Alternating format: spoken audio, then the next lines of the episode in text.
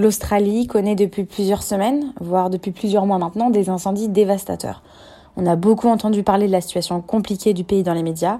On a vu énormément d'images circuler avec une faune et une flore parties en fumée, des espèces qui ont été mises en danger.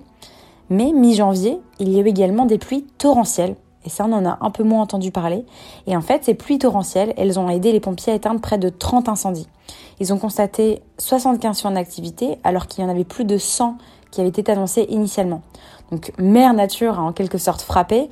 Il faut maintenant espérer que l'Australie ne se transforme pas en une zone inondable. En tout cas, il y a le service rural de lutte contre les incendies de l'État de Nouvelle-Galles du Sud qui estime que grâce aux pluies torrentielles et notamment à la fin de l'été, cela va permettre de contenir les flammes restantes. Merci d'avoir écouté le podcast Les bonnes nouvelles et excellente journée à vous.